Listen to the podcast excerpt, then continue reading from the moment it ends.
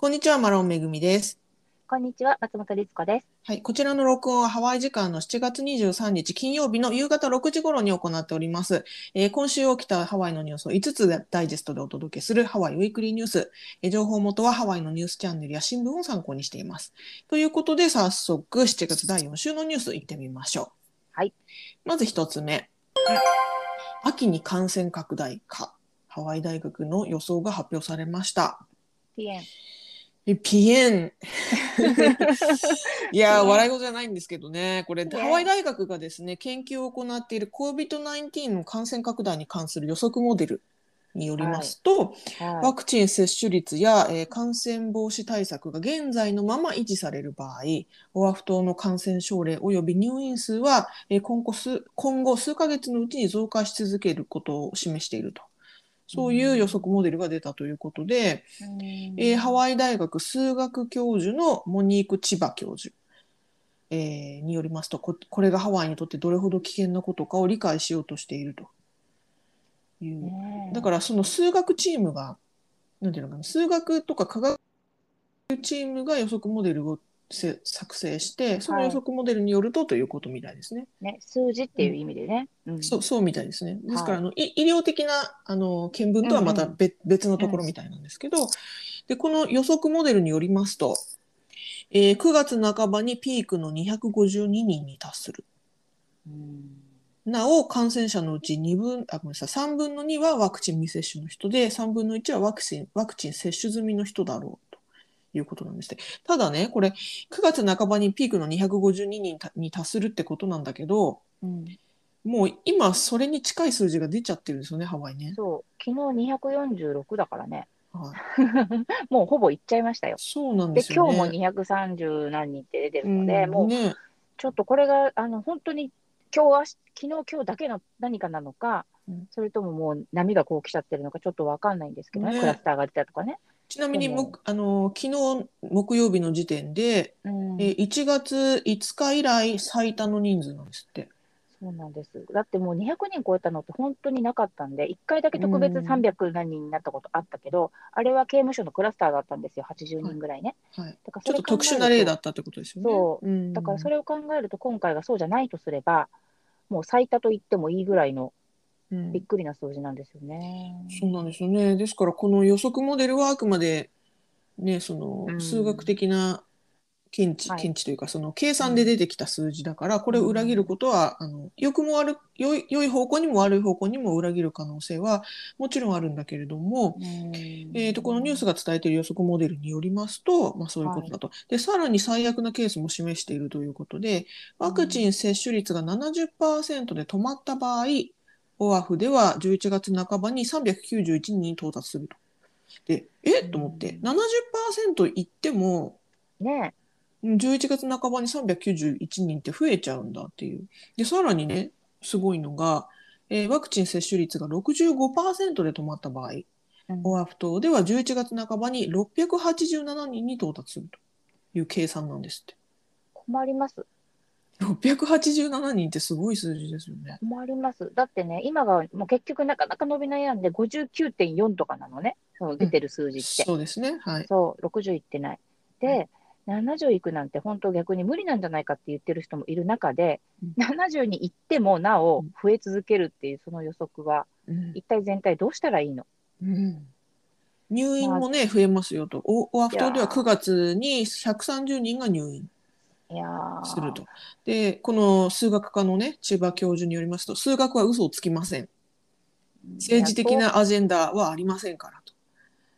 そうかもしれないけど、いやだから、そのね、今、ワクチンを受けてない人がほとんどかかってるんだろうっていうふうにみんな思ってるんですけど、はいその辺がね、あの実はかそうでもないのかとか、その次に出てくるまた新しい株みたいなのがあるのかとか、はい。非常にあの、ね、せっかくちょっと落ち着きかけていたのに、うん非常にピエンです。はい。ピエンで、パオンですね。本はい当です。えっとね、ハワイ大学疫学者トーマス・リーさん、こちらは疫学者なんで、その感染、感染症とかのね、感染とかのあの専門家ですが、そのハワイ大学教授、トーマス・リーさんによりますと、ワクチン接種済みの人でもデルタ変異株で陽性になる可能性はもちろんあると。うんしながらも、えーワクチン接種の重要性について言及されてまして、えーワクチンを接種していれば症状が出たり病院に行く可能性がかなり少なくなりますと。えー完全にワクチン接種済みの人が感染して無症状状態の場合はワクチンを接種してない人の無症状状態の時と比べてウイルス量がはるかに少ないというふうにコメントされてます。うんですからそういうことなんですよね。要はあのーワクチンを打ってても感染する危険性はもちろんあるし無症状でそのウイルスを保有して、えーなんていうかな言い方選ばずに言うとウウイルスをばらまいちゃう可能性ももちろんあるんだけどうんただしそのワクチンを打ってない人に比べたら症状が重くなる症状が出たり重くなったりするか、えー割合がかなりへ低くなるしさらに、えーウイルスを保有している量も減るからあの広げるなんていうのかな可能性もかなりスプレッダーにはなりにくいってことなんですよね。そういう自分の中の保有が少ないからね。だからだから打った方がいいですよと絶。対に打つべきだし、それは本当自分のためだけじゃなくて、周りのためにも、あのー絶対、それしか今方法ないのでね。ううん。ん、うんそう。でですね、えっ、と、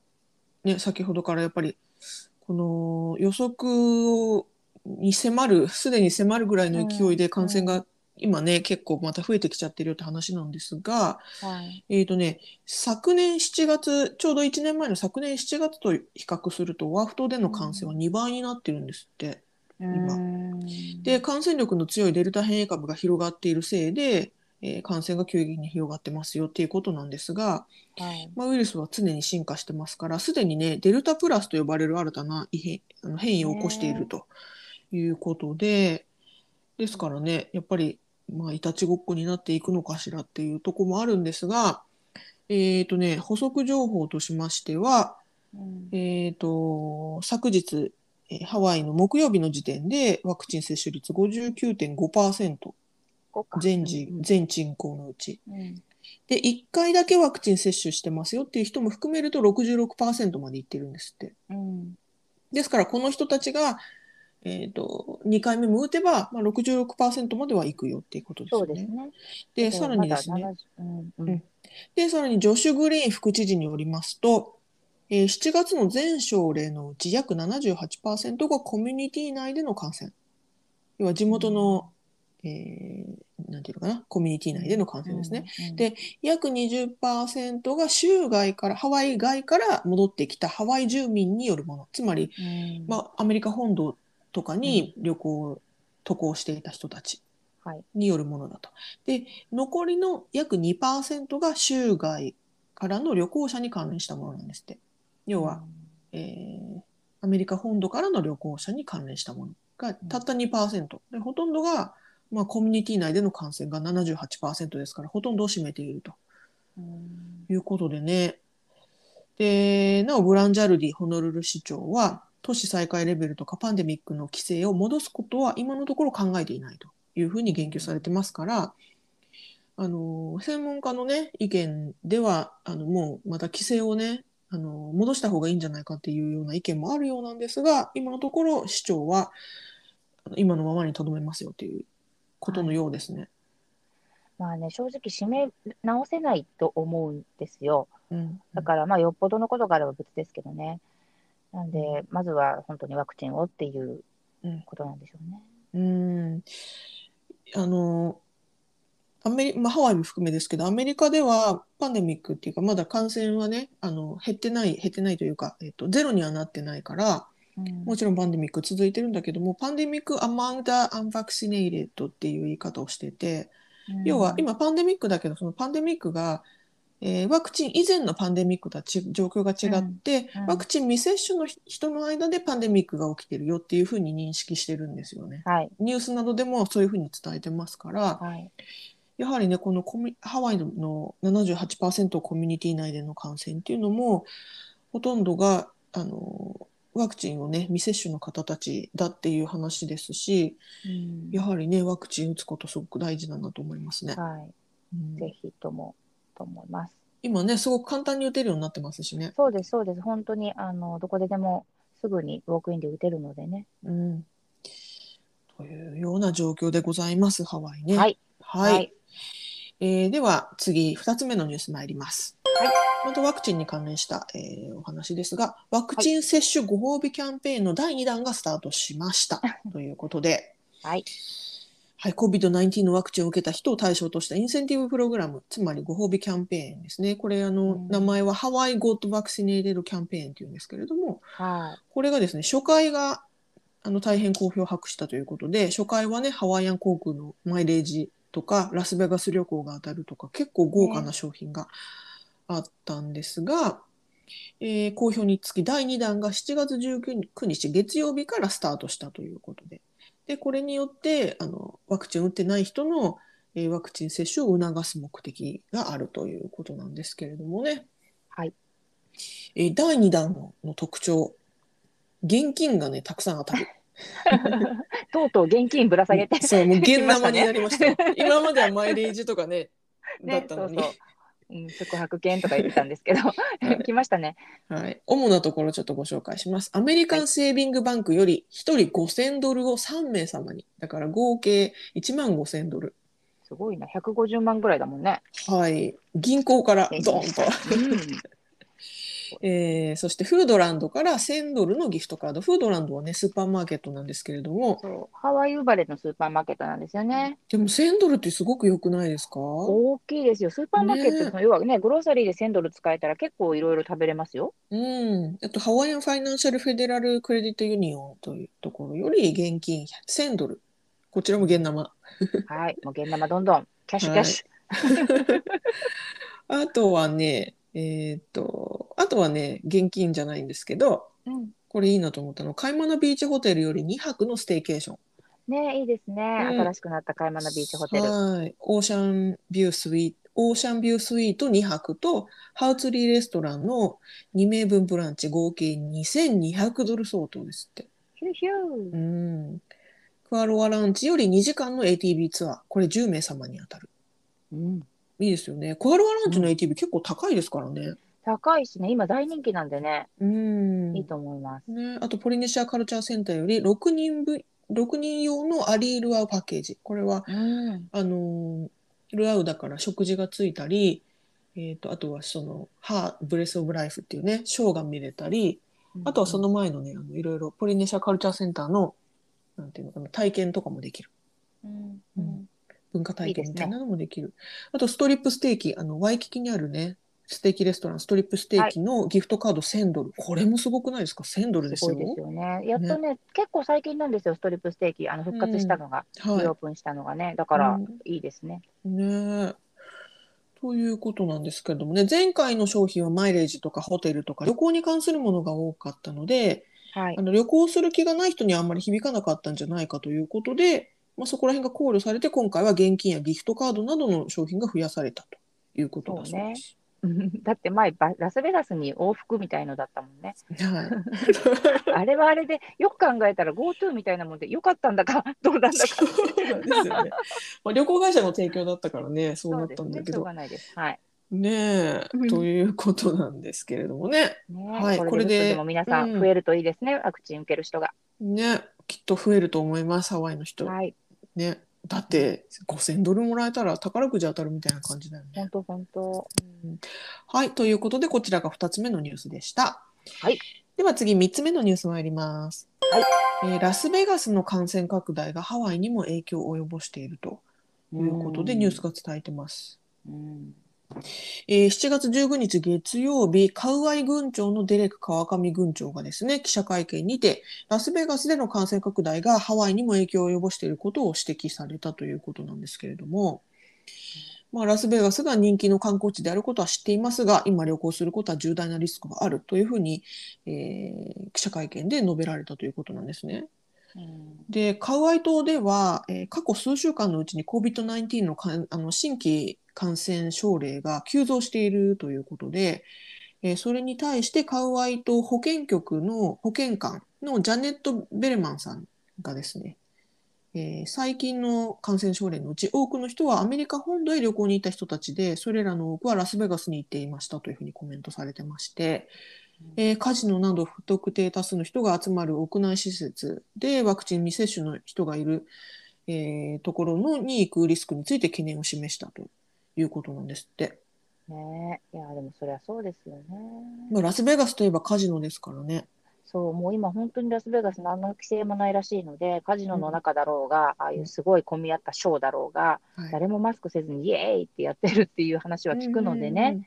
あのなんかわラスベガスであのなんていう名前だったか忘れちゃったけどアーケードみたいなはいはいはいはい、はい。屋内なんていうのかなショッピングモールじゃないんだけど、うん、あのあるよね。あの屋根屋根が雲みたいになってるとこね。そう屋根。でそこの屋根にすごいあのなんか映像を映してバーンみたいなショーが。そうそうそう、んああいうのも人が結構ぎゅうぎゅういるような映像を見たりしたのでニュースいで。やもうすごい見ましたからね、だからやっぱり、うん。で今、ハワイってそのラスベガスとかからだと、ワクチン2回打ってれば、あの陰性証明も何もなくて帰ってこれるので、はい。結構本当にみんな手軽に行ったり来たりし始めちゃったんだと思うんですけど、うん。うん、ちょっとね、まだ怖い私は怖いなと思って、個人的にはずっとどこにも行ってないんですけど、ね、そのうん。現在ラスベガスでは感染増加を受けて軍によってはワクチン接種済みの人でも屋内のマスク着用を推奨するなどの変化が起きているそうなんですけれども。ね、だけど緩めちゃったからね、うん。思いっきりね。そうですけれども外から来た旅行者にマスク着用を義務付けるルールは今のところないんですって。ですから地元の人例えばそのビジネスのやってる人とかね、うんあのお店の人とうんかスタッフさんとかはマスクつマスクを着用しているパターンがあるそうなんですが旅行者はほとんどはつけてませんよということなのでなかなか難しいんじゃないかっていうことをニュースで言ってますね。はい。うん。いや、もうね、別にここで私たちが何か言ってもあれですけど、やっぱりね、まだ本当に怖いなっていう気持ちを持って、こうね、もし、ま、どうしても行かなきゃいけないことがあっても、最大限気をつけないとなって。ね、ねなんか先ほどのニュースではあのホノルル市ではホノルル市いわゆるオアフ島ではほとんどの場合はコミュニティ内での感染であの本土から、えー持ち帰るパターンっていうのは20%ぐらいだったって話ですけど、カウアイ島ではねそのも本土から持ち帰ってくるパターンが結構多いということでこれねやっぱなかなか気にしないといけない、要は今そのアメリカ本土からの旅行者が増えているからそれに対しての警戒心っていうのはある程度みんなあるのかなって気がしますけどうん。ね自分が旅行に行って持って帰ってくるってパターンもそりゃあるよねっていう。同じですからね、リスクはね、同じ場所に行って、同じ人人たちに会うから。いや、で、カワイ島は本当ずっと、あの、すごくストリクト、あの、なんて言うんだろう、すごく厳しく、うんあの、規制してたんですよね、他の島よりも。はい。だから一番少なかった時っていうのはゼロが何日も続いてたし、うん。あの一番こう厳しくやって、検査とかもやってたんですけど、やっぱりここで外さざるを得なかったっていうか、だんだんね、緩和してきた段階で、そういうことが起こってるんだろうなっていうのは、まあ、本当しょうがないけどね、どっちかを立てればどっちか立たずなのはね、うんわかりますね。なんかちょっとでも本当にいい状況にちょっとでも向いてくれるといいなと思う。うん。ね。かといってねね。ラスベガス行くなとも言えないしね。もちろんもちろん、ううん。ん、禁止するべきことではないと思うけどね。ね。はい、うん。ということでこちらが3つ目のニュースでした。でははい。次、4つ目のニュース参ります。はい。えーニュートロジーナの日焼け止めがリコールということで。ね。うん。えーハワイ保健局ハワイ保健局は7月20日火曜日発がん性物質のベンゼンが含まれているということでリコールになった日焼け止めの銘柄を発表しました。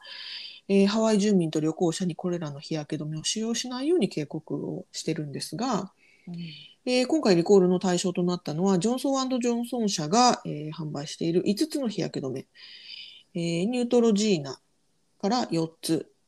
えーニュートロジーナビーチディフェンスエアロゾルサンスクリーンとかクールドライスポーツエアロゾルサンスクリーンとかってね大体がね大体がというか、えっとニュートロジーナ製品のエアロゾル系のサンスクリーンが4品あとアビーノっていうあのうん、ありますね。ねアリーナ。アビーノっていうブランド、こちらもジョンソンジョンソンなんですが、アビーノのアビーノプロテクトリフレッシュエアロゾルサンスクリーン。で、こスプれ、レーなのか。そうみたいです。エアロゾルなのでね、スプレー式の日焼け止めみたいなんですけれども、ジョンソンジョンソンは先週の水曜日にすでにこれらの製品を自主的にリコールしてまして、で、保健局はその後、月、えごめんなさい、火曜日か。火曜日に、あの、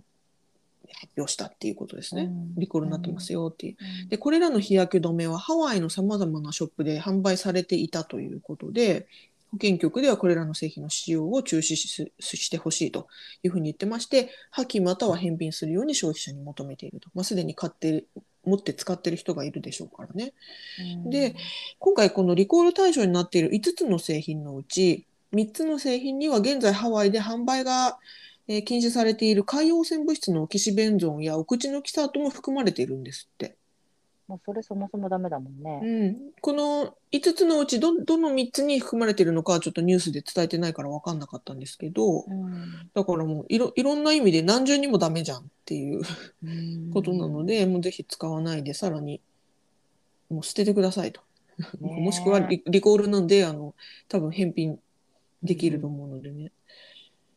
ということなんです。ねまあなんか本当にハワイせっかくねあの海をきれいにしたりこうサンゴをね守ろうって言ってみんながやってる中で、うん、なんかこのタイミングでね、うん、残念なニュースですけどだからこそ気をつけていかなきゃね。そうですね発がん性物質なのでねつける人にも、ね、あの害がありますから。ね、そう,、うん、やっぱりね。そうなんです。であのハワイってもう曇りの日とか雨の日でも日焼けするぐらい日差しが強いから、はい、日焼け対策は絶対しないといけないと思うんですがしてほしいんですけど、うん、で日焼け止めを塗る場合はなるべくハワイ現地で私買ってほしいっていうのがおすすめ、はい なぜならハワイ以外の場所、例えば日本もそうなんですけど海洋汚染物質が普通に入ってるんですよね。入っちゃってるので、うん、あの海に入ることを想定しないで作られてるものがほとんどだと思うのでね、はい、だけどハワイではあの海洋汚染物質が入ってる日焼け止めはもう販売できないっていう決まりができましたので法律で、はい、ハワイに売っているものであればあのサンゴとかねあの海の生き物を傷つけませんよっていう日焼け止めなのであのぜひぜひ現地で買ってほしいなと思うんですけれども、はい、これ難しいのがねそのハワイではそういった日焼け止め海洋汚染物質が含まれている日焼け止めの販売は禁止されてるんだけれども使用は禁止されてないんですよね。うんそうだから持ってきちゃえば使えちゃうんですけどね。うんだからだからこそ現地でぜひね、はい、買ってほしいなと思うんですけれどもね。うん、本当にあのそういうコーラルセーフっていうのを歌歌ったというか当たり前ですけどそういうのも、うん、あの種類もね増えた気がするんです。うんうん、あのなので絶対ハワイでそのナチュラルなね優しいものを買って、自分にも海にも環境にも優しいものを使うのが本当にいいかなと思いますね。ね。はい、ということでした。では次、はい、えー、5つ目の最後のニュース参ります。はい。えー、2020年のザバスの収益が11億円マイナスということでニュースが伝えてます。11億円。うん。えー、ホノルル市が行った会計調査、会計監査によりますと、えー、ホノルルの交通あ公共交通機関であるザバス、市バスですね、ザバスが、は2020年に要は昨年度ですね数百万ドルの収益を失ったということなんですって。うん、でこの会計監査レポートはホノルル市議会に提出されたそうなんですが、はい、レポートによると昨年の収益は6%近く減少。この6%を金額にするとおよそ1000万ドル。これが11億円以上、円に換算すると11億円以上にも上るということで。ね、でも私6%しか減ってないのかってちょっと逆に思ったんですけどね。うんうん。ね、さらにそれに加えまして運営費用は2019年要は2年前と比べて1あごめんなさい2年前と比べて1400万ドルも増加していると。うんだから運営費用が増えているし減収してるから、ね、まあ、いろいろ厳しいんだろうけどっていうことで。うんねいやだからねあの消毒とか毎日したりとかなんかわかんないけどこうアクリル板立てて、うん、やったりとかねいろいろそういうのが負担が増えたんだけども利用者はやっぱり外に出るなって言われてるわけだから当然減りますよね。学校だって行かなくなっちゃうし、うん、仕事だって行かないし。ねステイホームですからね。ね。うん、みんな言うこと守ってるからこその結果なんですけど。うんね。まあ、ザバス自体はすごくオアフ島では貴重なはいね、市民の足だから減収でも変わらず運行するでしょうけどこれをね埋め合わせるのすごく大変だろうなって思っちゃいますね。そうですねでその埋め合わせがなんかこう金額の上昇にだだけに反映されると、またこれ使いにくくなっちゃうんで、そこはなんとかね、あの、頑張っていただきたいところではありますけどね。そうなんですね。ここ数年のうちでもすごく値上げしているのでね。そう、う。うんんぜひ、まあね、ね本当これもね、うん大変なんだろうなと思うんですけど、何卒。はい。ねちょっと、まあ、そういう数字が出ましたよということでね、まあ、はい。鉄道がね、早くできてくれれば、ね、ここら変わるのかな。うんと思いますけれどもね。はい。はいということで、以上今週のニュース5つお伝えしました。概要欄にソースのリンクを貼っていますので、ぜひご興味のある方はご覧ください。とはいいうこ。とで、今週もご視聴どうもありがとうございました。ありがとうございました。はい、さようなら。さようなら。